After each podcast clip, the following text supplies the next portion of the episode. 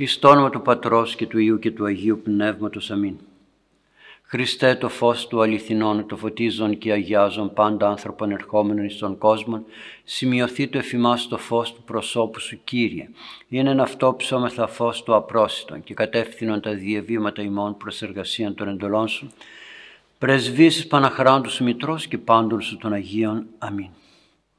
Χαίρετε αγαπητοί μου, με τη βοήθεια του Θεού και τις προσευχές σας είμαστε εδώ και πάλι να μελετήσουμε το βιβλίο της Παλαιάς Διαθήκης, τον Λόγο του Θεού και συγκεκριμένα τις παροιμίες του Σολομώντος και είμαστε στο 23 κεφάλαιο, στον στίχο 6 που έχει αξιόλογα στοιχεία για να δούμε πώς μπορούμε να συναναστρεφόμεθα μαζί μας μεταξύ μας ειρηνικά. Μπορούμε, ξέρουμε να συνυπάρχουμε με τους άλλους ανθρώπους ειρηνικά και δεν, δεν θέλω να πω ότι συνυπάρχω ειρηνικά με κάποιον, έχω φιλίες, πίνουμε καφέ, πηγαίνουμε βόλτα. Όχι, δεν είναι η συνύπαρξη με την έννοια της συγκατοίκηση στις δραστηριότητες της ζωής μας. Συνύπαρξη σημαίνει στη δουλειά μου συνυπάρχω, οκτώ ώρες δεν συνυπάρχω με τους ε, συναδέλφους μου. Στο σπίτι δεν συνυπάρχω με τους οικείους μου. Στο σχολείο δεν συνυπάρχω με τους συμμαθητές μου και οπουδήποτε άλλο. Στο ταξίδι. Άρα λοιπόν είναι έκτακτες συνυπάρξεις οι οποίες μας δίδουν άλλοτε την ευκαιρία της ειρήνης και άλλοτε την ευκαιρία της ταραχής και της αναστάτωσης. Για να δούμε λοιπόν τι λέει η Αγία Γραφή στο θέμα αυτό. Είμαστε στον έκτο στίχο και λέει «Μη συνδείπνει ανδρή βασκάνο, μη δε επιθύμη των βρωμάτων αυτού». Μην πας να συνδυπνήσεις, να συμφάγεις, που δείχνει οικειότητα, δείχνει φιλία, δείχνει κάποια περισσότερη σχέση σε όλους τους τομείς της ζωής, Γι' αυτό και έχεις την δυνατότητα να πας με κάποιον να συνδυπνήσεις. Δεν συνδυπνείς με τον γείτονα άμα δεν έχεις ιδιαίτερες σχέσεις ή με κάποιον άλλον. Άρα λοιπόν έχεις κάποιες ιδιαίτερες, ιδιαίτερες σχέσεις και δεν κατάλαβες αυτές τις ιδιαίτερες σχέσεις ότι αυτός ο άνθρωπος με τον οποίο συνυπάρχεις είναι επικίνδυνος και πρέπει να σε εξυπνήσει τώρα ο Λόγος του Θεού και να σου πει μην πας να φας μαζί. Δηλαδή μην έχεις τόση οικειότητα. Φάγαμε ψωμί και αλάτι λέει. Συνυπήρξαμε μαζί, ζήσαμε μαζί. Μην έχεις τόση οικειότητα. Με ποιον; Με άνθρωπο, ανδρή λέει, πολύ χειρότερο να είναι γυναίκα, που ο άντρας θα έπρεπε να είναι στιβαρός και προσεκτικός, βασκάνο. Θα δούμε τι θέλει να πει βασκάνο. Μη δε επεθύμη των βρωμάτων αυτού. Ούτε να ζηλέψεις και να επιθυμήσεις αυτά που τρώει εκείνος να πας και εσύ να τα γευθείς και να συνυπάρξεις μαζί του. Ανδρή Βασκάνο, και είπα είναι πολύ χειρότερο γιατί μια γυναίκα, εντάξει, λόγω των συναισθημάτων της μπορεί να, να υποπέσει πιο εύκολα σε αυτό το θέμα της βασκανίας. Ενώ ο άνδρας είναι ξεπεσμός να είναι να έχει μάτι που ματιάζει. Μην βιαστείτε να βγάλετε συμπεράσματα, θα σας εξηγήσω πολλά. Μη συνδείπνει, μη συνδείπνει, προσέχετε πάρα πάρα πολύ. Για να δούμε τώρα τι θέλει να πει μάτι βάσκανο, άνδρας βάσκανος. Λέμε εμείς μάτι βάσκανο. Αλλιώς πως το λέει ο, ο λαός, γλωσσό φαγιά. Το ένα είναι μάτι, το άλλο είναι γλώσσα. Άρα λοιπόν έχουμε να αντιμετωπίσουμε δύο, ε, δύο φοβερά όπλα ενός ανθρώπου. Και του εαυτού μας. Θα σας εξηγήσω όμως πώς. Μάτι βάσκανο. Είναι μάτι το οποίο ζηλεύει και το οποίο φθονεί, φθονεί αυτά που έχει ο άλλος. Φθονεί Θέλει πολύ προσοχή σε αυτό το θέμα, θα το αναλύσουμε στην πορεία. Τι θα πει φθονώ τον άλλον, τι θα πει ζήλεψα τον άλλον, τι θα πει επεθύμησα τον άλλον; Και υπάρχει και εντολή που λέει «Ουκ επιθυμήσεις όσο το πλησίον σου εστί». Τα ελέγχουμε αυτά στον εαυτό μας. Τα ελέγχουμε. Και γλωσσοφαγιά που σημαίνει κουτσομπόλης άνθρωπος. Λέει, λέει, λέει, τον έφαγε εκείνον εκεί με αυτά που λέει. Ο ένας τον τρώει με τα μάτια και ο άλλος τον τρώει με τη γλώσσα. Θα μου πείτε, μας έχουν πει πολλές φορές ότι ματιάζουμε και δεν το καταλαβαίνουμε. Αυτό είναι σε άλλη κατηγορία. Γι' αυτό σας είπα στην αρχή προσέξτε, μην βγάζετε συμπεράσματα. Αυτό είναι σε άλλη κατηγορία. Σε ποια κατηγορία; Το ότι ο διάβολος παραμονεύει πάντοτε τη ζωή μας. Πάντοτε. Και δεν θέλει ποτέ το καλό μας. Ποτέ. Άρα λοιπόν φοράει ένας άνθρωπος ένα ωραίο ρούχο. Το είδε ο διάβολος. Λέει σ' αρέσει, ωραίο είναι. Και περιμένει, μας κοιτάει στα μάτια και περιμένει να δει πότε θα το κοιτάξουμε και πώς θα το κοιτάξουμε. Και αν το κοιτάξω και πω, πω τι ωραίο είναι, καταλαβαίνει ο διάβολος, είναι ψυχολόγος θαυμάσιος, εμπειρίες ετών. Οπότε, α, του άρεσε, πάει και κάνει ζημιά στο ρούχο εκείνου του ανθρώπου. Εγώ δεν κατάλαβα, γιατί δεν έχω φθόνο. Έχω βάσκανο μάτι. Δεν έχω όμως φθόνο. Πώς θα γίνει αυτό το βάσκανο μάτι να το αποτρέψω από τον εαυτό μου; Ξέρετε να σας πω δύο παραδείγματα τα έχω πει και άλλη φορά γιατί έχουν μείνει στη ζωή μου. Ήμουν ένα παιδί, μικρό παιδί. Τότε εδώ στη Λάρισα την Πρωτομαγιά οι Λαρισαίοι φεύγανε και βγαίνανε έξω προς τη Γεωργική Σχολή εκεί που είναι τα ΤΕΗ τώρα, δίπλα στο δασάκι στην Αβερόφια Γεωργική Σχολή. Εκεί πηγαίναν όλοι με τα πόδια. Ο δρόμος ήταν γεμάτος, τότε ο δρόμος είχε χαντάκι δεξιά και αριστερά όπως ήταν οι δρόμοι έξω από την πόλη. Πηγαίναμε με χαρές, με τραγούδια και όλη μέρα καθόμασταν εκεί στο δασάκι αυτό και χαιρόμασταν. Κάποτε, κάποια μέρα, κάποια, κάποια χρονιά, όπως περπατούσαμε στο δρόμο με τα πόδια, μέναμε κάπου εκεί στην Υπήρου μεταξύ των γυμνασίων και της Τζαβέλα, ξεκινήσαμε με τα πόδια με τους γονείς μου, φτάνουμε στην πύλη της Στρατιάς, το θυμάμαι ακόμη. Ποια πύλη της Στρατιάς, όχι της πρώτης, της κεντρικής, ούτε της μεταμορφώσεως, ούτε της δεύτερης, της τρίτης, που είναι πάνω στην Ιωαννίνων. Και δίπλα μας στο δρόμο περνούσε ένα αμάξι, μια άμαξα, τα ταξί της εποχής εκείνης, τα ωραία. Είχε από πίσω την καμπίνα, πως ήταν έτσι όμορφο, μπροστά το άλογο, κουδουνάκια, ο καβαλάρης, ο αμαξάς. Και λέει κάποιος κύριος δίπλα, τον ακούω να λέει πω πω τι ωραίο άλογο. Αμέσως το άλογο έπεσε κάτω και λιποθύμησε. Το έβγαλαν στην ακρίτσα, ψόφισε δεν ψόφισε, εγώ τρόμαξα. Παιδί ήμουνα, τρόμαξα. Να σας πω και ένα δεύτερο περιστατικό. Ήμουνα στη Βενιζέλου, κατέβαινε η φιλαρμονική του Δήμου από τον Άγιο Χίλιο η μέρα του Αγίου Αχιλίου. Και τότε ακόμη μαθητής ήμουνα, λίγο μεγαλύτερος. Και παρακολουθήσαμε, παρακολουθούσαμε την πομπή. Κάπου εκεί, τα θυμάμαι πολύ έντονα, Φιλελίνων και ε, Βενιζέλου, περνάει η φιλαρμονική και όπως έπαιζαν τόσο ωραία και μακάρι να ευλογεί την φιλαρμονική του Δήμου μας να παίζει ωραία και να είναι οργανωμένη και εμπλουτισμένη γιατί είναι ωραία φιλαρμονική. Ήταν δύο άντρες δίπλα μου και λέει ο ένας στον άλλον φυσικό, λογικό πω πω τι ωραία που παίζει αυτό στο τύμπανο και είχα και κάποιους γνωστούς φίλους οικογενειακούς εκεί στη φιλαρμονική που έπαιζαν και αμέσως έσπασαν τα ξυλάκια του ανθρώπου που έπαιζε το, έπαιζε το τύμπανο. Ταν, ταν, πετάχτηκαν. Λοιπόν, τι συμβαίνει τώρα, πώς θα το ξεφύγουμε, γιατί δεν είναι λογικό να πω τι ωραίο είναι αυτό, αφού βλέπουμε τις ομορφιές των ανθρώπων, αυτά που μας αρέσουν τα βλέπουμε. Για να ξεφύγουμε αυτό το μάτι που είναι άφθονο, χωρίς φθόνο, γεμάτο αλλά χωρίς φθόνο, άφθονο, εκείνη την ώρα που θα μας αρέσει κάτι, αμέσως να πούμε καλά λόγια για αυτόν που το έχει. Σαν ευχή, σαν προσευχή. Κύριε, αυτός που φοράει αυτό το ρούχο, αυτός που παίζει τόσο ωραία, αυτός που έχει αυτό το ζώο, αυτός, αυτός. Βοήθησε το να το χαίρετε, να το χαίρετε, να το έχει, να τον εξυπηρετεί. Πείτε λόγια ευχής. Τότε σημαίνει ότι είστε άφθονοι, χωρίς φθόνο, χωρίς ζήλια.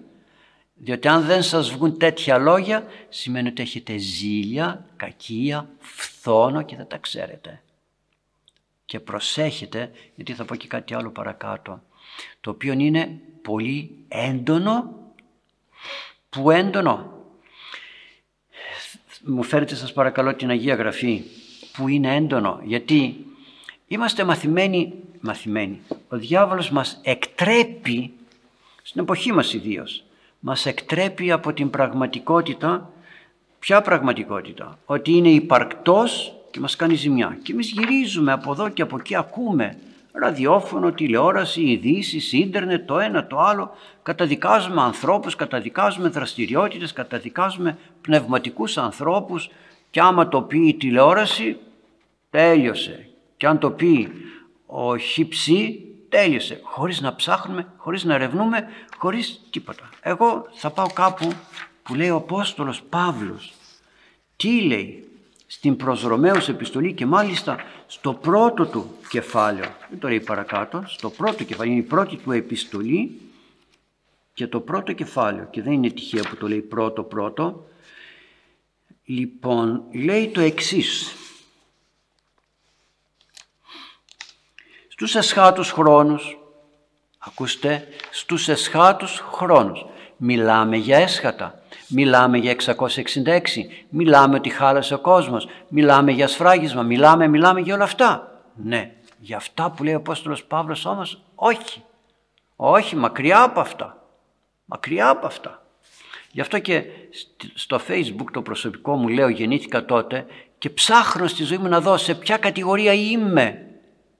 Το είδατε, όσοι μπαίνετε μέσα και λέτε τι ωραίο αυτό, τι ωραίο εκείνο, τι ωραίο το άλλο. Το είδατε γιατί το λέω. Αναρωτηθήκατε. Για ελάτε τώρα να το δούμε μαζί. Ε...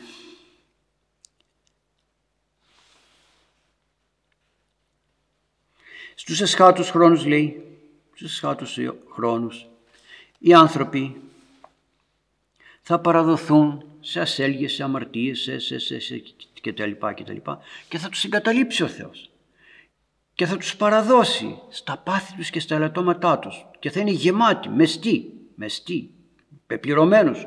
Πάση αδικία, πορνεία, πονηρία, πεπληρωμένους. Προσέχετε τα μυαλά σας, τα μάτια σας, πεπληρωμένους. Είπαμε σκάτους χρόνους, έτσι.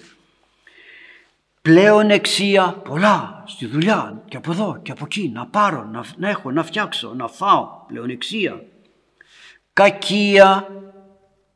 Μην πείτε ότι αυτά είναι για τους άλλους. Εγώ πάντα να ρωτιέμαι κάθε μέρα και λέω σήμερα που ήμουνα σε αυτά. Μεστούς φθόνου. Εδώ θέλω να προσέξετε. Γεμάτη μεστούς, γεμάτη, φθόνο, γεμάτη, όχι απλώς άνθρωποι με φθόνο, γεμάτη με φθόνο. Φόνο. Και λέμε σήμερα στην εποχή μας γιατί γίνονται τόσοι φόνοι; Έριδος, γιατί τσακωνόμαστε συνέχεια; Δόλου με δόλο, με πονηριά, να εξαπατήσω τον άλλο, να τον γκρεμίσω, να τον καταστρέψω, να τον δυσφημίσω. Και εμείς τα δεχόμαστε.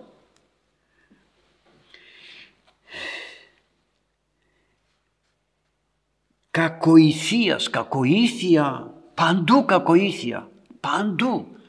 Βλέπεις κάποιον να μιλάει και σου επιτίθεται, είτε δημόσια είτε ιδιωτικά σου επιτίθεται, δεν σε αφήνει να μιλήσεις. Επίθεση, λες και είναι ε, εισαγγελέας δικαστής, δικαστής, επίθεση, κακοήθεια, ψιθυριστάς, κοτσομπολιό, ψιθυριστές, ξέρεις αυτός έκανε έτσι, αυτός έκανε έτσι, αυτός έκανε ο άλλος, ψιθυρισμός, τα κοτσομπολιά αυτά που δίνουν και παίρνουν στην εποχή μας γιατί βλέπουμε ειδήσεις, βλέπουμε από εδώ, βλέπουμε από εκεί και το μυαλό μας δεν χρειάζεται να έχω άλλον απέναντί μου για να δημιουργήσω ένα κουτσομπολιό μέσα μου. Και μόνος μου μιλάω, παραμιλάω, λέω Πόσοι μου λένε τον έφτισα. Ποιον λέω. Αυτόν που, πού, πού τον βρήκες, στην τηλεόραση. Εκεί σαν τον έφτιασες, το γελί λέρωσε και πήγαινε να το καθαρίσεις. Αυτός δεν έπαθε τίποτα. Ψιθυριστές είναι όλοι αυτοί. Καταλάλου. Κατηγόρια, κατηγόρια, κατηγόρια. Πάντα οι άνθρωποι κατηγορούσαν. Αλλά στους εσχράτους χρόνους λέει οι άνθρωποι θα κατηγορούν, θα κατηγορούν, θα κατηγορούν, χωρίς να ξέρω γιατί κατηγορούν. Γιατί; Θα δείτε γιατί θα σας εξηγήσω κάποια πράγματα και θα πείτε θα τρομάξουμε τουλάχιστον να αλλάξουμε. Εμείς οι χριστιανοί θα αλλάξουμε. Θεός τη γης υβριστάς υπερηφάνους αλαζόνας, εφευρέτας κακών, εφευρίσκουν κακά, γονεύσεις να πειθείς, δεν ακούμε στους γονείς, πάντα δεν ακούγαμε στους γονείς, αλλά τώρα, στους εσχάτους χρόνους, ασυνέτους, δεν έχουμε σύνεση και λέω, καλά ρε παιδί με αυτό δεν το κατάλαβες, αυτό δεν το κατάλαβες. Δίνω σε κάποιους σημείωμα και λέω, κάνε αυτό που λέω και κάνει κάτι άλλο. Καλά δεν το είδες, αλλά λέει δεν πρόσεξα αυτή τη λέξη που λέτε. Τέλος πάντων, κάντε σήμερα αυτό και αυτός το κάνει αύριο, παράδειγμα. Λέει, αν δεν πρόσεξα ότι το λέτε για σήμερα. Ναι. Ασυνθέτους, αστόργους, διαζύγια, γεμίσαμε. Γιατί δεν έχουμε στοργή στα παιδιά. Ασπόνδους, ανελεήμονας, δεν έχουμε φιλίες πραγματικές, ανελεήμονες. Δόξα τω Θεώ στον Ιερό Ναό μας οι άνθρωποι είναι ελεήμονες. Δόξα τω Θεώ και το χαίρομαι αυτό και, και τους επενώ. Ναι. Αλλά δεν είμαστε ελεήμονες και ελεήμοσύνη δεν είναι να κάνω στους ζητιάνους, στους δρόμους. Έρχεται ο καθένας σου φωνάζει από πίσω και σου ζητάει. Ελεήμων είναι αυτός ο οποίος όταν του ζητάει η Εκκλησία να βοηθήσει στο φιλόπτωχο, στα δέματα των Χριστουγέννων, στην, ε, σε κάποια δραστηριότητα που κάνει, να σπεύσω, όχι να δώσω χρήματα μόνο, να συνεργαστώ, να ρωτήσω τι είναι, τι περισσότερο μπορώ να κάνω, όχι μόνο να δώσω. Δεν είναι πάντα τα λεφτά που φτιάχνουν τον άνθρωπο.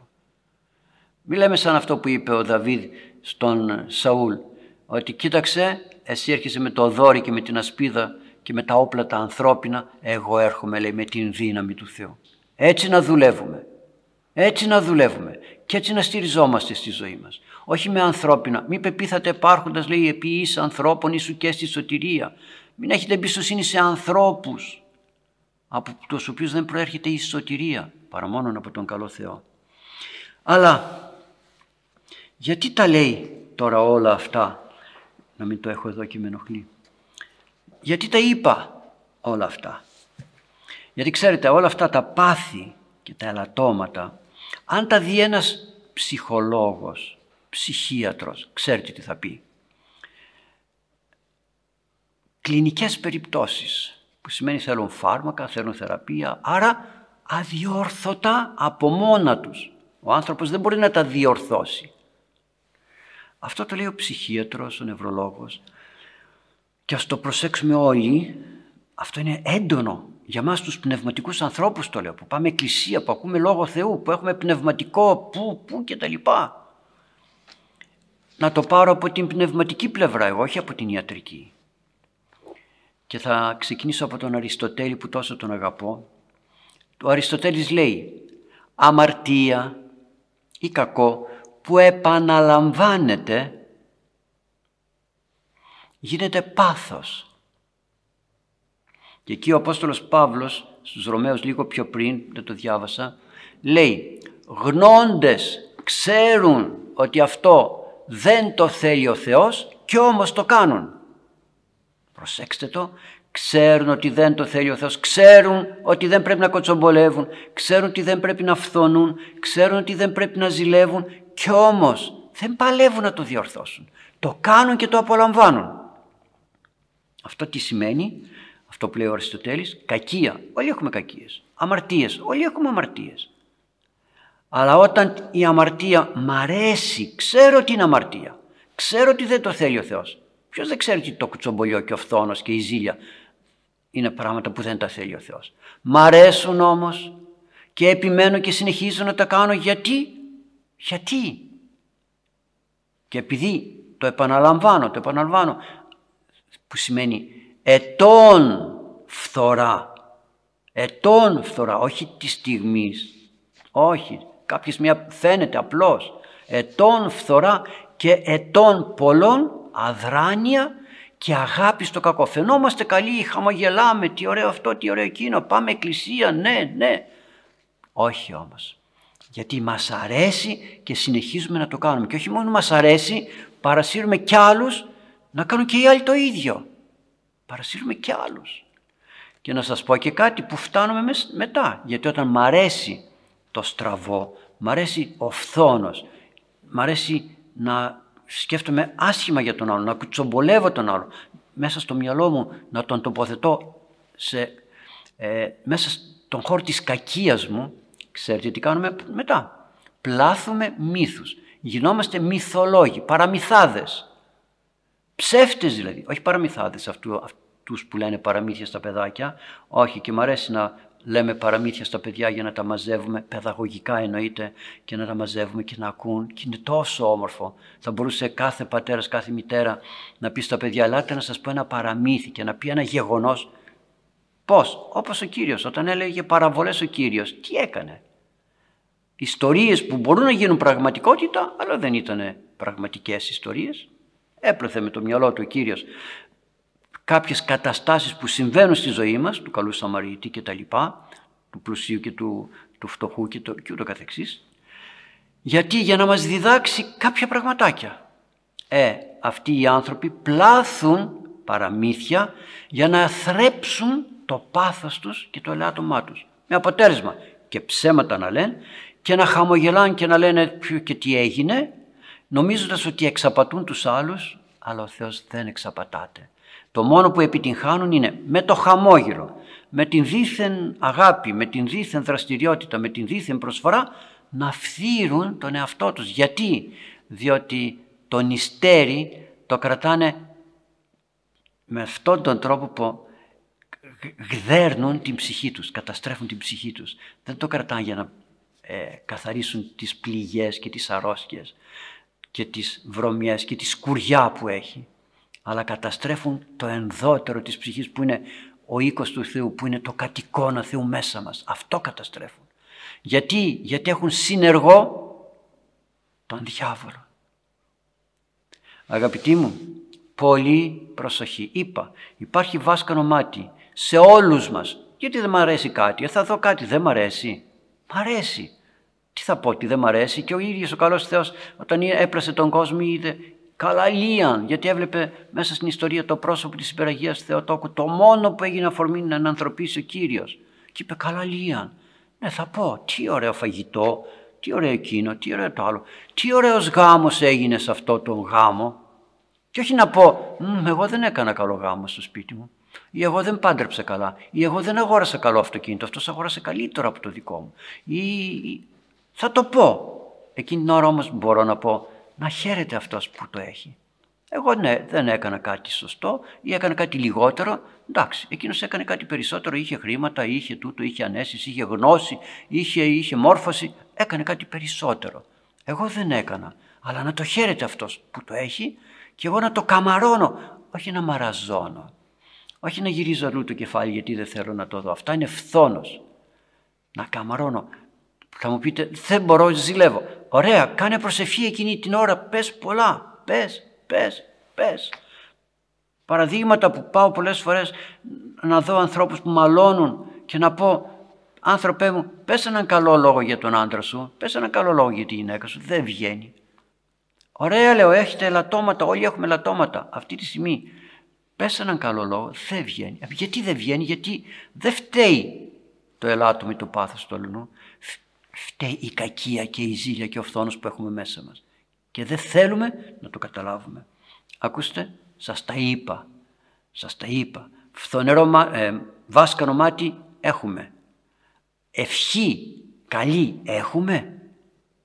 Ευχή καλή έχουμε γιατί είναι και ο διάβολος δίπλα. Βλέπει, κοιτάει το μάτι, τα μάτια μου, καταλαβαίνει.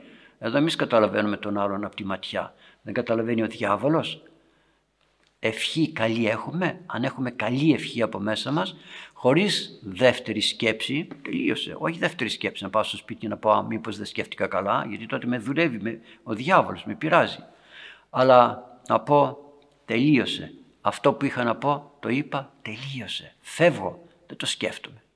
Και προσέχετε πάρα πολύ καλά γιατί ο διάβολος έρχεται να βγάλει αυτή την προστασία του Θεού από τη ζωή μας. Πώς; Με το να φοράμε ματάκια αντί να φοράμε το σταυρό μας.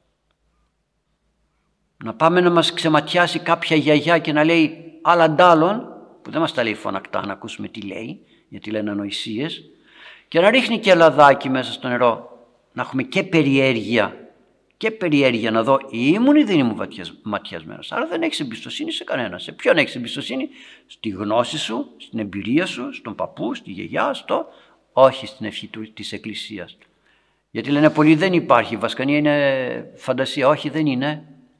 Είναι επίρρεια του διαβόλου εξαιτίας των παθών που έχουμε και εξαιτίας της απουσίας της ευχής, της καλής ευχής που έχουμε μέσα μας. Άρα λοιπόν ούτε ματάκια, ούτε ματάκια, ξέρετε τι κάνουν πολλοί. Φτιάχνουν ένα σταυρό στο εμπόριο και στο κέντρο έχουν και ένα ματάκι, μια γαλάζια χαντρούλα. Και το ένα και το άλλο. Αγαπητοί μου, το είπα, όποιος τα ακούει και συνεχίσει να το κάνει, είναι σε αυτήν την κατάσταση των ανθρώπων που επιτρέπουν τον διάβολο να τους εξουσιάζει και τότε η κακία τους γίνεται πάθος και δεν διορθώνεται. Το πάθος δεν διορθώνεται εύκολα. Θέλει πολλή δουλειά. Πάρα πολύ δουλειά. Πρέπει να πονέσει κανείς πάρα πολύ. Όλοι μας πονούμε με τις αμαρτίες μας, με τις κακίες μας, με τα λάθη μας. Πονάμε και πρέπει να πονάμε. Γιατί πρέπει να βγαίνει, να γίνεται εγχείρηση από το Πνεύμα το Άγιο και να φεύγει το κακό. Αλλά το πάθος όμως θέλει πολλή δουλειά. Και ο Ιπποκράτης λέει κάτι πολύ ωραίο, ότι αυτό που θεραπεύεται με τα φάρμακα, με τα βότανα κτλ. ας επιχειρήσουμε να το θεραπεύσουμε.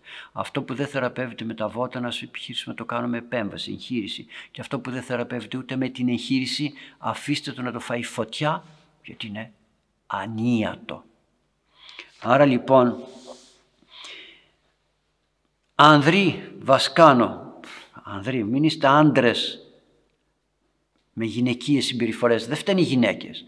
Με, με ψυχολογία και όχι με νου. Υπάρχουν και γυναίκες ανδρείες. Υπάρχουν και άνδρες γυναικοί, να το πω έτσι, που έχουν μόνο ψυχολογία, δεν έχουν λογική. Και υπάρχουν γυναίκες που έχουν ψυχολογία, αλλά έχουν ανδρεία λογική και στέκονται ωραία στη ζωή αυτή. Έτσι μας θέλει ο καλός Θεός. Άρα λοιπόν μην πας να συνδυπνήσεις. Άρα τι κάνεις τόσο καιρό; Δεν κατάλαβες ότι αυτός ο άνθρωπος είναι βάσκανος, είναι φθονερός και θα σε βλέπει και θα τρώγεται. Γιατί λέει «ον τρόπον γαρ ήτης», συγγνώμη, ναι, ναι, «ον τρόπον γαρ ήτης καταπεί τρίχα ούτως εστί και πίνει». Εκείνος, ο βάσκανος. Σαν να, όπως καταπίνουμε μια τρίχα και μας ενοχλεί εδώ μέσα, δεν μπορείς με την τρίχα να. Και, στη γλώσσα να μείνει, ψάχνει να τη βρεις, να τη βγάλεις, σε ενοχλεί. Δεν μπορείς να την αφήσεις. Ένα ψύχολο το αφήνεις, υπάρχει. Λες, θα το βγάλω κάποια στιγμή. Τρίχα δεν μπορείς. Σε μπερδεύει. Έτσι και αυτός ο άνθρωπος λέει. Χάρη της, του μεγάλου φθόνου του, μοιάζει με εκείνο που καταπίνει τρίχα και είναι έτοιμος να κάνει μετό, να το βγάλει, το πετάξει. Άρα λοιπόν ας σταματήσουμε εδώ. Κρατήστε λιγάκι σας παρακαλώ αυτά που είπαμε όλα που είναι βασικά.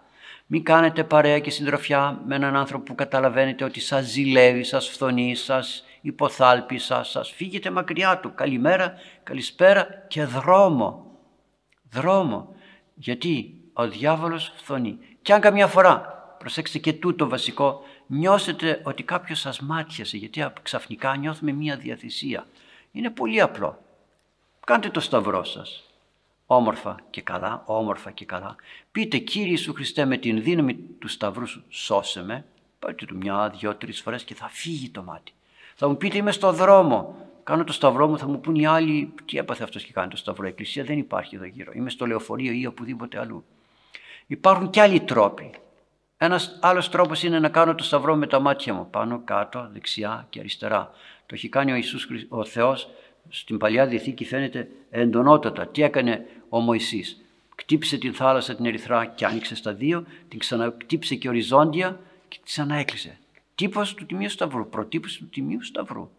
Και θέλετε και άλλον τρόπο; Κοιτάξτε κάπου σε μια αγωνία ένα κάθετο και ένα οριζόντιο σημείο. Κάθετο και οριζόντιο. Τι κάνει; Σχήμα του Τιμίου Σταυρού κάνει. Σε ένα πλακάκι να κοιτάξετε θα βρείτε το σημείο του Τιμίου Σταυρού. Παντού θα το βρείτε. Το σημείο του Τιμίου Σταυρού αποτυπώνεται παντού. Αλλά το πιο ωραίο είναι να κοιτάξετε πάνω, κάτω, δεξιά και αριστερά. Ποιος σας βλέπει για να νιώθετε ότι θα σας κοροϊδέψουν. Άρα λοιπόν είπα πολλά για το θέμα της βασκανίας και προπαντός για το πάθος της βασκανίας που έχει φθόνο, ζήλια και όλα αυτά τα των εσχάτων χρόνων. Πάτε προς Ρωμαίος πρώτη, πρώτο πρώτο κεφάλαιο πρώτο βιβλίο της Αγίας των Επιστολών και πρώτο κεφάλαιο. Διαβάστε το πολύ καλά και μην πείτε ποτέ «Α, για μένα δεν ισχύει αυτό», γιατί τότε σημαίνει ότι Δεν έχετε γνώση του εαυτού σας. Αλλά ας σταματήσουμε εδώ γιατί το ημίρο έχει συμπληρωθεί και να θέσουμε το ερώτημα και να, ναι, να ακούσουμε το ερώτημα που σας έβαλα να διαβάσετε από το βιβλίο των πράξεων. Μπορείτε να μου το αναφέρετε; Ήταν από τις πράξεις των Αποστόλων, τον 7ο κεφάλαιο και το ερώτημα είναι το εξής. Ποια ήταν τα τελευταία λόγια του πρωτομάρτυρου Στέφα, Στεφάνου; Τι ωραίο, τα τελευταία λόγια, τον λιθοβόλησα, πρωτομάρτης ήτανε. Λέει μέσα το, το βιβλίο των πράξεων στο 7ο κεφάλαιο στον 60ο στίχο ότι θείς, θείς τα γόνατα, γονάτισε. Οι άλλοι τον λιθοβολούσανε, ήταν όρθιος, παλικάρι, λεβέντης, νέος, τον λιθοβολούσανε. Οι πέτρες τον χτυπούσαν και κατάλαβε ότι σε λίγο θα παραδώσει το πνεύμα του, την ψυχή του. Γονάτισε και αυτούς που τον χτυπούσανε και μεταξύ αυτών ήταν και ο Σάβλος που φύλαγε, νέος τότε φύλαγε τα ρούχα τον λιθοβολούντων τον Στέφανο, το λέει. Τέλος πάντων, ε, γονάτισε και προσευχήθηκε και λέει «Κύριε, δεν ξέρουν αυτοί οι άνθρωποι. Μην τους υπολογίσεις, μην τη λογαριάσεις αυτήν την αμαρτία. Τι ωραίο. Μην τους λογαριάσεις αυτήν την αμαρτία, συγχώρεσέ τους. Και όντως αυτή η αμαρτία σε αυτούς που λιθοβόλησαν τον πρωτομάρτυρα δεν θα τη λογαριάσει ο Κύριος. Γιατί ξέρετε, ένας μάρτης, ένας πνευματικός, ένας επίσκοπος, ένας, ένας, όταν μας διαβάζει μια συγχωρητική ευχή είναι ό,τι ωραιότερο. Όταν όμως δεν σου διαβάζει, και να, γιατί να μην σου διαβάσει, γιατί κάτι βαρύ έχεις κάνει, αμετανόητο, όχι από κακία. Κάποιος θα βρεθεί να σου διαβάσει την ευχή, αν ένας άλλος από, από κακία σου άφησε μια κατάρα, μια οτιδήποτε από κακία. Θα στείλει ο καλός Θεός κάποιον και θα σου διαβάσει τη συγχωρητική ευχή. Και μάλιστα επίσκοπο θα στείλει να σου διαβάσει την ευχή τη συγχωρητική που τα λέει όλα. Αλλά αν εμείς όμως γίναμε αφορμή για αυτό το πράγμα από κακία, γι' αυτό ας προσέχουμε πάρα πολύ, πάρα πολύ. Αυτά τα πάθη που έρχεται ο διάβολος και ακουμπάνε στο θέλω μας, στο μ' αρέσει αυτό. Να μην μας αρέσει η αμαρτία. Θα κάνουμε την αμαρτία, αλλά να μην μας αρέσει, να λέμε δεν μ' αρέσει. Μας που άρεσε. Ναι, μ' άρεσε, αλλά δεν μ' αρέσει. Να πούμε και το άλλο. Και τώρα να πάμε στο επόμενο κεφάλαιο, να διαβάσετε από τις πράξεις, το 8ο κεφάλαιο και να βρείτε εκεί τι ήταν εκείνο που προκάλεσε τον ε, Φίλιππο να πάει και να προσκοληθεί στο άρμα του Ευνούχου, του Αιθίωπος κτλ. Ο οποίος διάβαζε κάτι, διάβαζε να το βρείτε εσείς. Υπάρχει και μία παραπλάνηση λιγάκι. Εγώ θέλω να βρείτε τι προκάλεσε τον Φίλιππο να προσκοληθεί στο άρμα του Αιθίωπος. Και θα δείτε τι είναι εκείνο που στη ζωή μας επεμβαίνει και τα κάνει το όλα τόσο όμορφα. Και τώρα να έρθουμε και στα ερωτήματα, τα ωραία ερωτήματά σας. Να ακούσω το πρώτο ερώτημα, παιδιά. Την ευχή σας, Πάτε. Την ευχή. Με την ευκαιρία της νηστείας των Χριστουγέννων θα ήθελα την άποψή σας για τα αποκαλούμενα νηστίσιμα τρόφιμα, παραδείγματος χάρη γάλα, τυρί και τη χρήση τους στην νηστεία. Ευχαριστώ. Ναι. Δώστε μου και το βιβλίο λιγάκι γιατί θα το χρειαστώ. Λοιπόν, ευχαριστώ. Τι θα γίνει με αυτά τα πράγματα; Νηστίσιμα τρόφιμα. Εμείς δεν είχαμε νηστίσιμα τρόφιμα. Οι βιοτεχνίες δεν μπορούσαν να τα ε, δημιουργήσουν τότε. Γιατί; Ε, δεν είχαμε εξελιχθεί τόσο πολύ. Μόνο γι' αυτό. Γιατί είχαμε μάθει στην άσκηση και στην περιπέτεια. Είχαμε μάθει να, να μην θέλουμε τα πολλά. Να μην θέλουμε τα πολλά, ούτε με τα μάτια, ούτε με τη σκέψη, ούτε με τη γεύση. Δεν θέλαμε τα πολλά. Καθόμασταν στο τραπέζι να φάμε και τρώγαμε ένα φαγητό και τίποτε άλλο. Τυρί δεν τρώγαμε στο φαγητό μας το μεσημεριανό. Ήταν για το απόγευμα, για το απογευματινό ή το δεκατιανό ή κάτι άλλο. Οι ελιές, ελιές, Τετάρτη και Παρασκευή ελιές. Τώρα, γιατί λοιπόν λέει λέγεται νηστεία των Χριστουγέννων και δεν θα σας πω την δική μου άποψη γιατί η δική μου άποψη είναι ανθρώπινη. Γιατί θα μπορούσα και εγώ να πω ναι βρε παιδιά γιατί μου αρέσει και εμένα άρα να σας το δικαιολογήσω. Όχι. Νηστεία θα πει όχι σύτηση, όχι φαγητό, Δηλαδή περιορισμός στο τι τρώω. Περιορισμός όχι μόνο στην ποσότητα αλλά και στην ποιότητα. Να μην επιδιώκω ε, τα ωραία, τα μεγάλα. Γιατί, τι είπε ο Κύριος; Δεν είπε το γένος τούτο ουκ εκπορεύεται η μη εν προσευχή και νηστεία. Θα μου πει κάποιος ναι αλλά το τυρί είναι νηστίσιμο. Το... Ακούστε, γιατί τρώω τυρί νηστίσιμο ή γάλα νηστίσιμο; Έχω πρόβλημα υγείας, υγείας. Όχι. Γιατί δεν αντέχω το αλάδοτο, δεν αντέχω το λάδι, δεν αντέχω τις ελιές, δεν αντέχω, δεν ξέρω γιατί είμαι πλεονέκτης, θέλω τα πολλά. Θέλω την ικανοποίηση της γεύσεώς μου, των ματιών μου και δεν αντέχω στο να φάω το χθεσινό ψωμί, δεν αντέχω να πάρω ε, κάτι λαδερό να λείψω το ψωμί μου και μετά λίγη μαρμελάδα ή λίγο μέλι ή ταχίνι. Μέλι και ταχίνι λέει τάιζαν τον μπαρμπεμπρίλιο και χόντρινε για να παχύνει. Όχι τέτοια πράγματα. Δεν, δεν στέκεται καλά στο στόμα. Που το ταχίνι μπορεί να το κάνει και ρόφημα κανείς, μπορεί να το κάνει όχι μόνο να το αλήφει γιατί είναι λίγο στιφό, γίνεται ωραίο ρόφημα, ρόφημα, γάλα πώς το λένε, να το πιει κανείς και να το χρησιμοποιήσει και είναι θρεπτικό. Αλλά δεν μ' αρέσει, δεν είναι καλή γεύση. Στον έναν δεν αρέσει το ταχύνι, στον άλλον αρέσει το ταχύνι, αλλά δεν αρέσουν οι ελιές. Στον άλλον έτσι, στον άλλον αλλιώς. Λέω πολλές φορές σε ανθρώπους, κοίταξε τώρα την νηστεία να μην φά τυρί. Α, δεν μ' αρέσει. Άνθρωπέ μου, αυτό που είπες δείχνει ότι τρως ό,τι σου αρέσει. Ενώ θα μπορούσες να πεις εκείνη την ώρα, να είναι ευλογημένο, γιατί κάποια στιγμή θα σου πει ο διάβολος: Αν δεν σε αρέσει, τώρα όμως είναι ωραίο αυτό, φάτο. Και θα σε ξεγελάσει και θα το φας. Και ούτω καθεξής. Αλλά με αυτόν τον τρόπο εμπέζουμε τους εαυτούς μας. Μιλάω για τους μεγάλους. Άντε ένα παιδάκι να το ξεγελάσω λιγάκι. Αλλά γιατί να το ξεγελάσω; Γιατί πρέπει να το ξεγελάσω; Δεν, σαν χριστιανοί δεν είμαστε εκείνοι που θα μπούμε μέσα στον στίβο της ζωής να αγωνιστούμε. Τα παιδιά μας τι τα κάνουμε; Από μικρά, προσέξτε, από πολύ μικρά. Από πάρα πολύ μικρά. Τι θα το κάνω πείτε, είναι ένα μικρό, να σας πω κάτι. Περιορίζουμε τα παιδιά μας να μην λεμαργούν. Κάναμε βασιλόπιτα μία φορά. Και όπως ήταν οι βασιλόπιτα ήρθαν γέμισαν τα πιτσιρίκια όπως κάνουμε κάθε φορά και έρχονται τα παιδιά να δουν. Ξέρετε τι κάνανε; Τσακ με το δακτυλάκι τι κακουμπούσαν για να γευτούν. Τι είναι αυτό; Αυτό σημαίνει ότι το κάνουν και στο σπίτι τους. Άρα δεν το παρατηρούν οι γονείς. Λένε ε εντάξει τώρα παιδάκι είναι. Α, τι λέτε, παιδάκι είναι. Για το διάβολο γιατί δεν είναι παιδάκι; Ακόμη, καθόμαστε στο τραπέζι.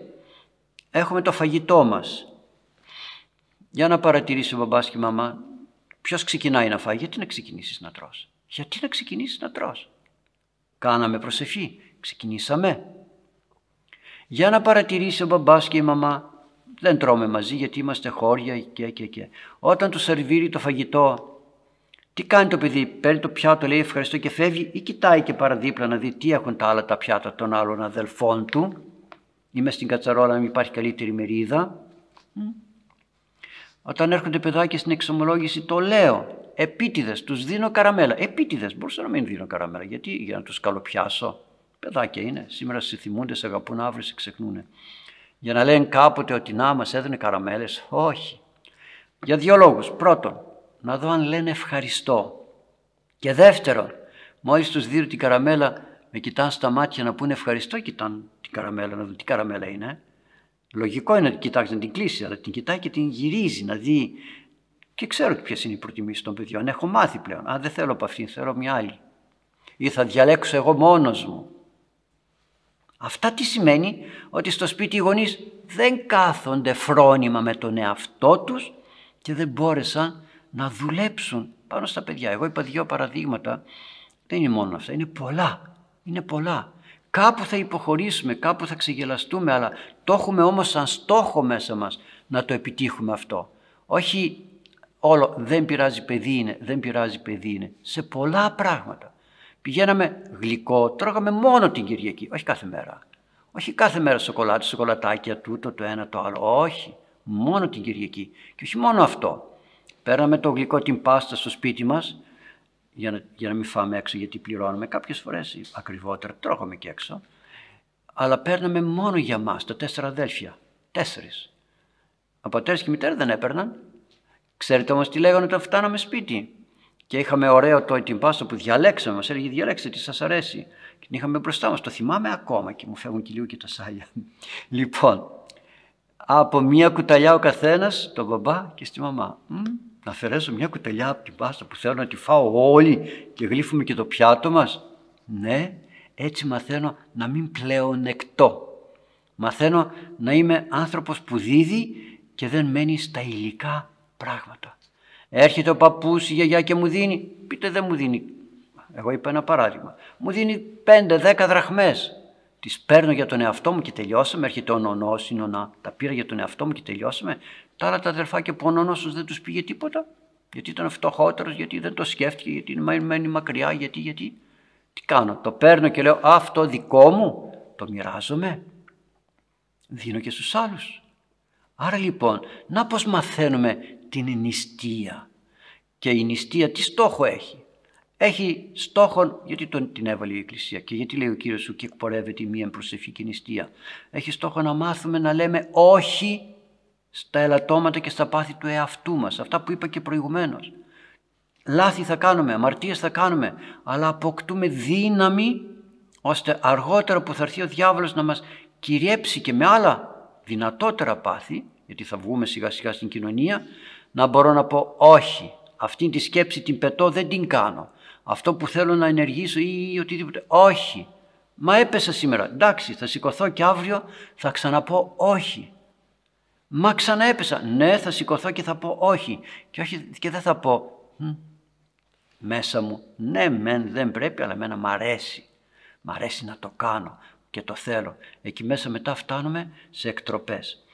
Και να σας πω και κάτι ακόμη. Λέει ο Απόστολος Παύλος, ε, μισό λεπτό να σας το διαβάσω. Κάτι πολύ, πολύ ωραίο και χαρακτηριστικό. Είναι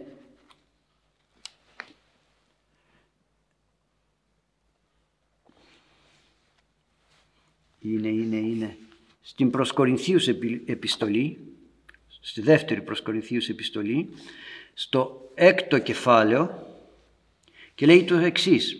αλλά εν παντή συνιστώντες εαυτούς με κάθε τρόπο συστήνουμε τον εαυτό μας, συστήνουμε τον, τον εαυτό μας με τις στεναχώριες, με τις ε, περιπέτειες, με τις ταπεινώσεις, με τους ξεφτελούς, με τις νηστείες, νηστείες.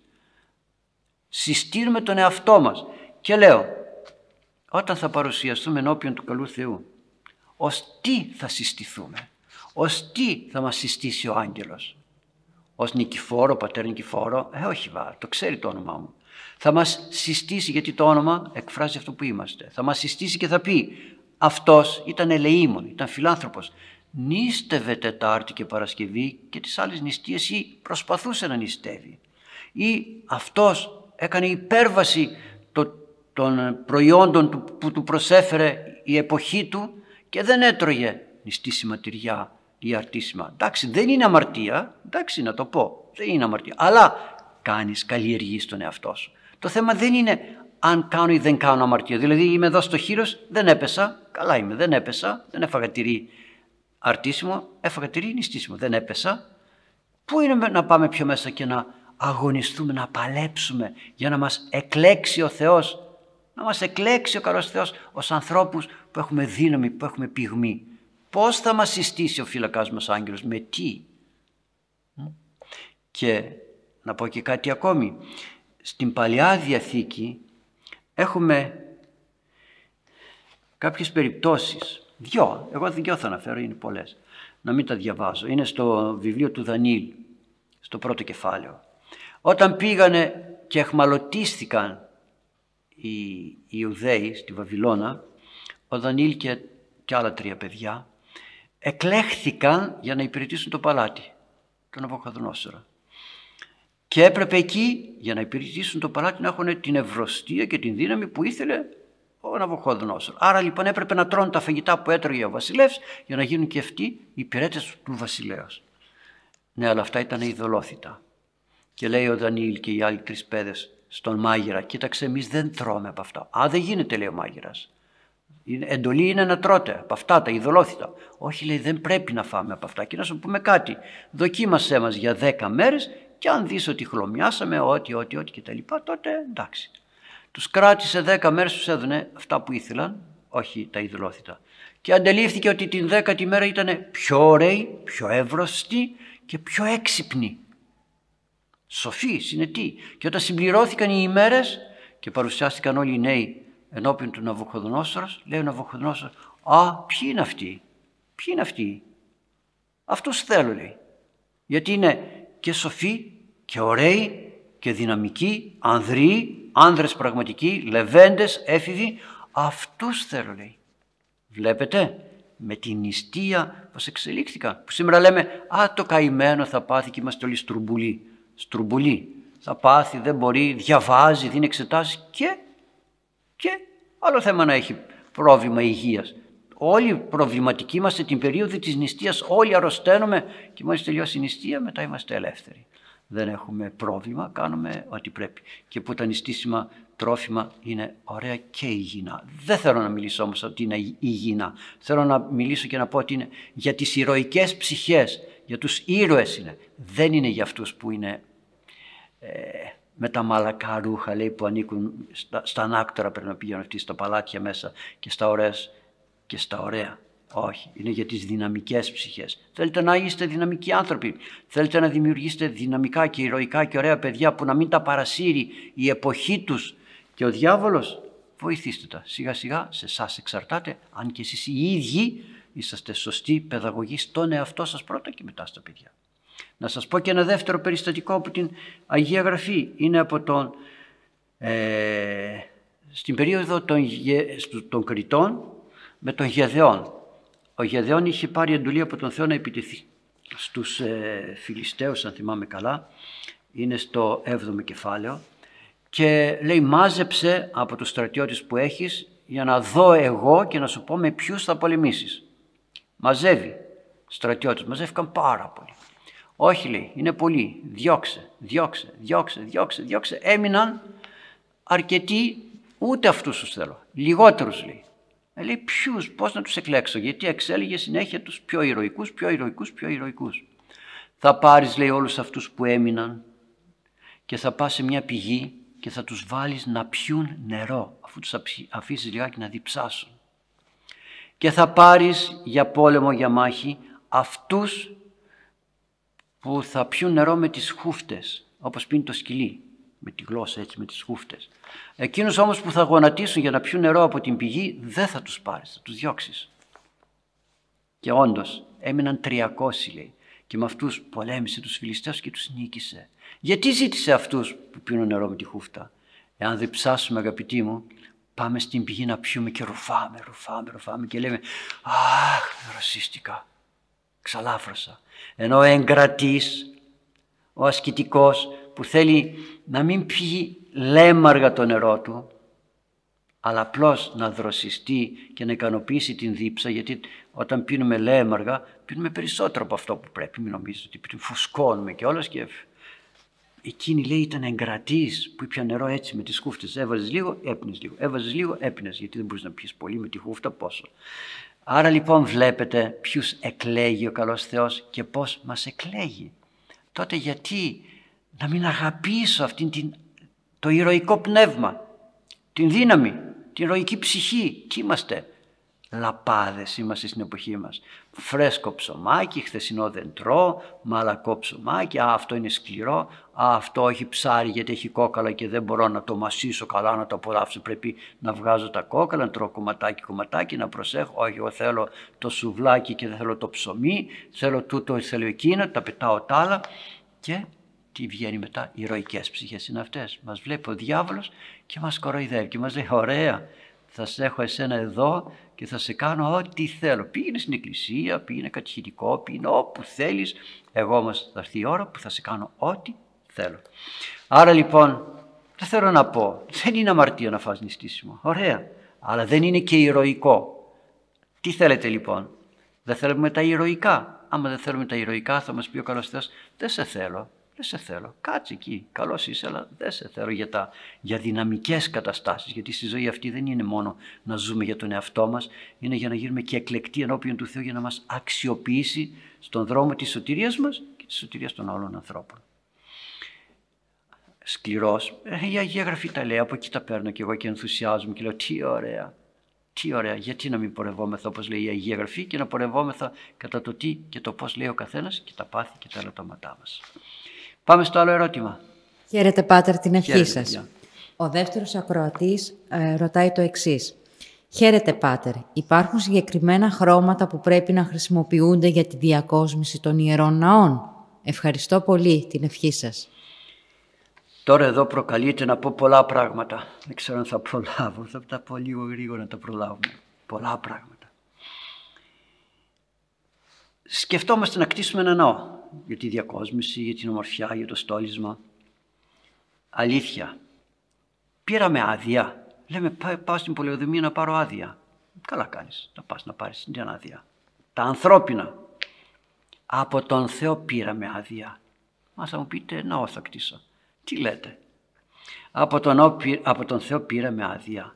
Θέλει ο καλός Θεός εμείς να κτίσουμε αυτόν τον ναό. Ξέρετε ότι στον Δαβίδ είπε δεν θα κτίσει εσύ τον ναό του Σολομόντος, θα το κτίσει, θα το κτίσει ο γιος σου, το παιδί σου, γιατί εσύ είσαι άνδρας εμάτων. Ξέρουμε αν αυτό που θα φτιάξουμε είναι έτσι που αρέσει στον Θεό και δεν λέω μόνο για τα χρώματα του ναού. Ό,τι χρώμα θέλει κανείς βάζει από ανθρώπινης πλευράς αρκεί να είναι ωραίο, αισθητικό. Ο καθένας μας ξέρει και καταλαβαίνει τι είναι αισθητικό, τι είναι ωραίο. Αλλά πέρα από αυτό το πνευματικό μέρος το βλέπουμε και φτιάχνουμε πολλές φορές ένα ναό και δίνει χάλια ενώ κάναμε το παν για να το φτιάξουμε ωραίο αλλά δεν είχε το χρώμα μέσα και πνεύμα Θεού. Δεν είχε. Γιατί το κάναμε εγωιστικά. Εγώ τι φτιάχνω τώρα εγώ τι επιλέγω εγώ τι επιλέγω. Δεν κάνω προσευχή να πω Θεέ μου φώτισε με στείλ μου ανθρώπους να μου δείξουν να μου πούν και να με αναπαύσεις γιατί όταν μας λένε οι άλλοι κάτι και εγώ ψάχνω το θέλημα του Θεού κάπου θα κουμπώσει το μέσα μου με το έξω θα κουμπώσει και θα πω α ναι αυτό είναι τι περιμένουμε το θέλημα του Θεού πώς θα έρθει από τον ουρανό. Όχι βέβαια. Αλλά φτιάχνουμε παίρνουμε το μηχανικό καλά κάνουμε παίρνουμε τα μέτρα μας καλά κάνουμε. Αυτά είναι ανθρώπινα. Εάν μη Κύριος οικοδομήσει ή εικονισμά την εκοπίασαν οι οικοδομούντες, φτιάξτε ό,τι θέλετε. Δεν θα αναπαύει τους ανθρώπους. Γιατί υπάρχουν αγιογραφίες που λες τι ωραία είναι αυτή. Γιατί ο αγιογράφος είχε το πνεύμα του Θεού και αποτυπώθηκε από το πινέλο του στην αγιογραφία. Όλοι είναι καλοί τεχνίτες, ωραίοι. Αλλά κοιτάς μια εικόνα πολύ ωραία αλλά δεν σε αγγίζεις, λέει κάτι άλλο. Λες α τι ωραία είναι, τίποτα άλλο. Βλέπεις έναν άνθρωπο και λες πω τι καλός άνθρωπος, δεν σε συγκινεί. Κάνει μια ομιλία κάποιος, την ακούς, ε, εντάξει, ωραία ομιλία, δεν σε συγκινεί. Αν δεν υπάρχει το πνεύμα του Θεού μέσα μας, πώς θα δουλέψουμε; Από ανθρώπινης πλευράς θα φτιάξουμε, όλοι φτιάχνουμε, φτιάχνουμε, φτιάχνουμε ωραία πράγματα. Δεν αγγίζει όμως την καρδιά του αλλού. Δεν φέρνει την ειρήνη, δεν φέρνει τη γαλήνη, δεν φέρνει την ανάπαυση, δεν φέρνει τίποτα. Είναι γεγονότα της ζωής μας, του εαυτού μας. Να σας πω κάτι. Λέει πάλι στην Αγία Γραφή, εκεί θα πάω, γιατί βλέπετε δεν λέω τίποτα δικό μου. Είναι όλα μέσα από την Αγία Γραφή. Όταν ο, ο σοφός Σολομών ανέλαβε την διακυβέρνηση των ανθρώπων, ξέρετε τι προσευχή έκανε; Δώσ' μου Κύριε σοφία, δεν είπε άλλα πράγματα. Πες λέει τι θέλεις να σου δώσω, τώρα που έχεις κάνω βασιλέα. Τι θέλεις να σου δώσω; Δεν θέλω τίποτα άλλο. Δεν είπε να υποτάξω τους εχθρούς, δεν είπε να έχω ασφάλεια από τους εχθρούς, τίποτα. Δώσ' μου σοφία να μπορώ να κυβερνώ αυτό τον λαό σωστά και του έδωσε τόση σοφία ο καλός Θεός. Το λέει αν πάτε στο βιβλίο το, το τρίτο βασιλιών, πέντες στίχο και τα λοιπά, να δείτε τι σοφία του έδωσε, να ξέρει τα δέντρα του Λιβάνου, τα πουλιά, τα, τα για πράγματα που όλοι τον θαύμαζαν. Τι σοφία έχει αυτός, τι γνώση έχει, τι σπουδαίος είναι. Άρα λοιπόν βλέπετε ότι ζητάει ο καλός Θεός και από μας την συνδρομή του, να τον ζητήσουμε να έρθει, έλα να με βοηθήσει. Τι κάνω, δικά μου πράγματα κάνω. Γιατί στα Άγιον τα φαγητά, τα λάδωτα είναι τόσο νόστιμα και τα δικά μας δεν είναι. Γιατί οι άνθρωποι αυτοί ζουν μέσα στην προσευχή και ικανοποιούν το θέλημα του Θεού και όχι το θέλημα το δικό τους. Και όχι το θέλημα το δικό τους. Άρα λοιπόν, και να σας πω και κάτι άλλο, όταν ο Μωυσής έξω στην έρημο ήθελε να, κτίσει, να φτιάξει την σκηνή του, ναι, τη σκηνή του μαρτυρίου, διάλεξε, έπρεπε να διαλέξει μηχανικούς. Ε, είχε υφαντά, είχε κτίσματα, κολόνες, χρυσά, καντήλια, το ένα το άλλο. Έπρεπε κάποιος να τα φτιάξει, κάποιος τεχνίτης να τα φτιάξει αυτά. Λοιπόν, αν πάτε στο βιβλίο της Εξόδου, θα δείτε εκεί στο 31 κεφάλαιο, 31 κεφάλαιο, και λάλησε Κύριος προς Μωυσή και του είπε «Ιδού ανακέκλειμε εξ ονόματος Βεσιλίλ του Ουρίου, τον όρεκ της Φυλισιούδα, και ενέπλησα αυτόν, ενέπλησα, τον γέμισα, πνεύμα θείων σοφίας και συνέσεως και επιστήμης εν παντή έργο διανοείστε και αρχιτεκτονίσε εργάζεστε το χρυσίον και το αργύριον και το χαλκόν και τον ιάκητον και την προφύρα και τα λιθουργικά και τα τεκτονικά των ξύλων κτλ. Εγώ λέει εξέλεξα αυτόν τον άνθρωπο, τον Ουρ, εκ της φυλής τάδε, τάδε, τάδε, εκ της φυλής του Ιούδα κτλ. Και, και ενέπλησε αυτόν πνεύμα θείων σοφίας για να μπορεί να έρθει να σου φτιάξει ό,τι θέλεις να σου φτιάξει στη σκηνή του μαρτυρίου όσα σου έχω πει εγώ να φτιάξει. Να μπορεί να τα φτιάξει. Χρυσοχέρης, αρχιτέκτον, ήξερε να αξιοποιεί τα ξύλα. Άρα λοιπόν, βλέπετε ότι πρέπει να ζητήσουμε την, του Θεού τη σοφία. Αλλά σε κακότεχνο ψυχή η σοφία δεν εισέρχεται λέει. Δεν εισέρχεται. Κακότεχνη ψυχή. Ποια είναι η κακότεχνη ψυχή; Ο άνθρωπος ο οποίος από παιδί δεν έμαθε να δουλεύει. Δεν έμαθε τα χέρια του να δουλεύουν. Τι να σου δώσω, θα πει ο καλός Θεός. Να σε μάθω την ξυλοκοπτική, την ξυλογλυπτική, αφού δεν την έμαθες. Τι να σου δώσω χάρισμα να κάνεις τι, να κόψεις τα χέρια σου. Τι να σου δώσω, αφού δεν κάθεσαι να δουλέψεις. Όταν πήγαμε στο Άγιο Όρος, λέει ο Άγιος Παίσιος, γιατί το είπε; Τι είπε; Και έγκαμος κληρικός να γίνει κανείς πρέπει να πάει σε ένα μοναστήρι. Και όλοι σκεφτόμαστε και λέμε, Α, ναι, να μάθει την υπακοή. Όχι μόνο αυτό. Αυτό είναι το ένα το πνευματικό μέρος. Να μάθει να δουλεύει χειρονακτικά. Βλέπουμε κάποιον να πάει σε ένα μοναστήρι και όταν φεύγει από το μοναστήρι λέμε «Α, έφυγε από το μοναστήρι» και δεν καθόμαστε να πούμε αν ο Θεός τον φώτισε να πάει στο μοναστήρι για να ασκηθεί και να μάθει κάποια πράγματα και μετά να βγει στον κόσμο, δικό του θέμα είναι, δεν δικό μας θέμα. Αν πήγες να μείνεις στο μοναστήρι και μετά σε ξεγελάει ο διάβολος και σου λέει φύγε τώρα, ενώ δεν πήγες γι' αυτόν τον λόγο, τότε είναι απάτη. Άρα λοιπόν τι είπε έγγαμος, ο Άγιος Παΐσιος, το 70 πήγαμε, κάπου εκεί 71. Και έγγαμος να γίνεις να μείνεις 10 χρόνια σε ένα μοναστήρι και μείνα 22 χρόνια. Έπαθα τίποτα. Δεν πήγα για να φύγω, προσέξτε, πάμε και λέμε από εδώ που ήρθα δεν θα φύγω παρά μόνο να πεθάνω. Να πεθάνω. Και τότε ο καλός Θεός γιατί, για να αφαιθείς, για να αφαιθείς, αλλιώς δεν αφήνεσαι. Σε μαλώνει ο γέροντας, ε, εντάξει, μάλλον σε εγώ σε λίγο θα φύγω, θα πάω έξω. Σε γκρινιάζει, ζηλεύεις το ένα το άλλο, εγώ θα φύγω, θα πάω έξω. Όχι, θα πας εκεί για να πεθάνεις. Όπως και στην οικογένεια. Δεν θα γίνει ποτέ διαζύγιο εάν μπεις στην οικογένεια λέγοντας, Κύριε, εγώ ήρθα εδώ μέσα για να πεθάνω. Όχι για να περάσω καλά. Όχι, για να πεθάνω. Και τότε ο καλός Θεός θα δώσει φώτιση και ευλογία μαθαίνει κανείς σαν ιερεύς. Σαν ιερεύς μαθαίνει. Μάθαμε κτηνοτροφία, κτηνοτροφία, μελισσοκομεία, ε, κυπουρική, ξυλουργική, οικοδομική, τα πάντα. Και αυτά όμως όταν βλέπει ο καλός Θεός ότι τα μαθαίνεις όχι για να βγεις έξω να τα χρησιμοποιήσεις, γιατί σ' αρέσουν, το θέλεις. Τότε έρχεται ο καλός Θεός και δίνει κι άλλη σοφία.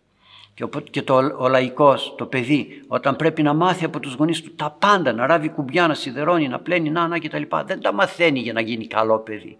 Τα μαθαίνει για να μπει στην οικογένεια και να πει μπήκα εδώ μέσα για να παλέψω.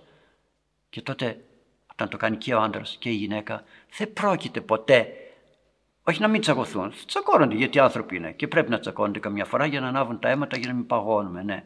Το νερό όταν λιμνάζει πιάνει βατράκια και κουνούπια και τέτοια. Το ανακατόβουμε λιγάκι και μετά ξανεπανέρχεται και γίνεται πολύ ωραίο. Λοιπόν, για να μάθουμε να παλεύουμε και να αγωνιζόμαστε. Αν δεν έχουμε το Πνεύμα του Θεού, τη χάρη και τη σοφία, να ζητάμε τη σοφία του Θεού πάντα στη ζωή μας, όχι το εγώ μας. Μα ζητάω την ευλογία του Θεού, πώς θα κάνω το εγώ μου και θα τσακωθώ με τον άλλον. Θέλω να κάνω αυτό. Πολύ ωραία. Όταν έχω πει μέσα μου, Θεέ μου, αν δεν το θέλεις εσύ να μην το κάνω. Και έρχει έρθει η σύζυγος, ο σύζυγος ή κάποιος άλλος και μου πει όχι δεν γίνεται αυτό. Και ήρεμα πω καλά ας μην το κάνουμε αφού το σκέφτηκες έτσι ας μην το κάνουμε.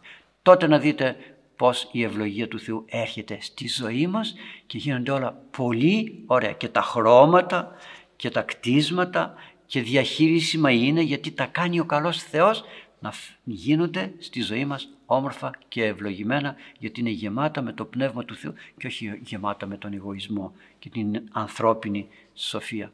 Είπα αρκετά και ήταν πολύ ωραία όλα αυτά που θέσετε σαν ερωτήματα και το θέμα μας ήταν πολύ όμορφο. Τι δεν είναι όμορφο; Κρατήστε τα όμως σας παρακαλώ, μην τα ακούτε μόνο, μπαίνουν από το ένα αυτή βγαίνουν από το άλλο, λέτε τι ωραία μας το είπε και τελειώσαμε. Πάρτε τα, κάντε τα ζωή σας, γιατί μόνο έτσι το Πνεύμα του Θεού θα αναπαύεται σε όλους μας. Να σας ευλογεί ο καλός Θεός, διευχών των Αγίων Πατέρων ημών, Κύριε Ιησού Χριστέ ο Θεός, ελέησον και σώσον ημάς. Αμήν. Χαίρετε από μένα τα παιδιά που ήταν εδώ και καλή συνάντηση πρώτο Θεός την επόμενη φορά.